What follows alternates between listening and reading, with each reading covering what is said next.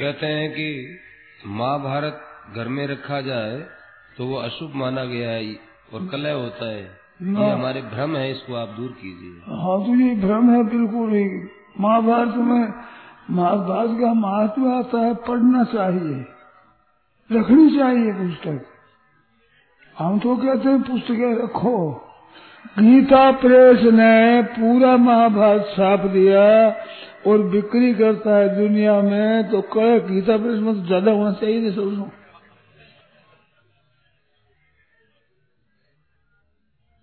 कोई करे देगी नहीं।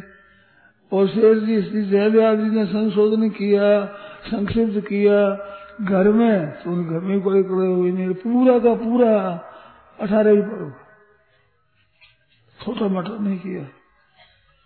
करना चाहिए। वहम हो तो पहले शांति पर्व, अनुशासन पर्व पढ़ दो फिर पढ़ो। है बिल्कुल झूठी बात है।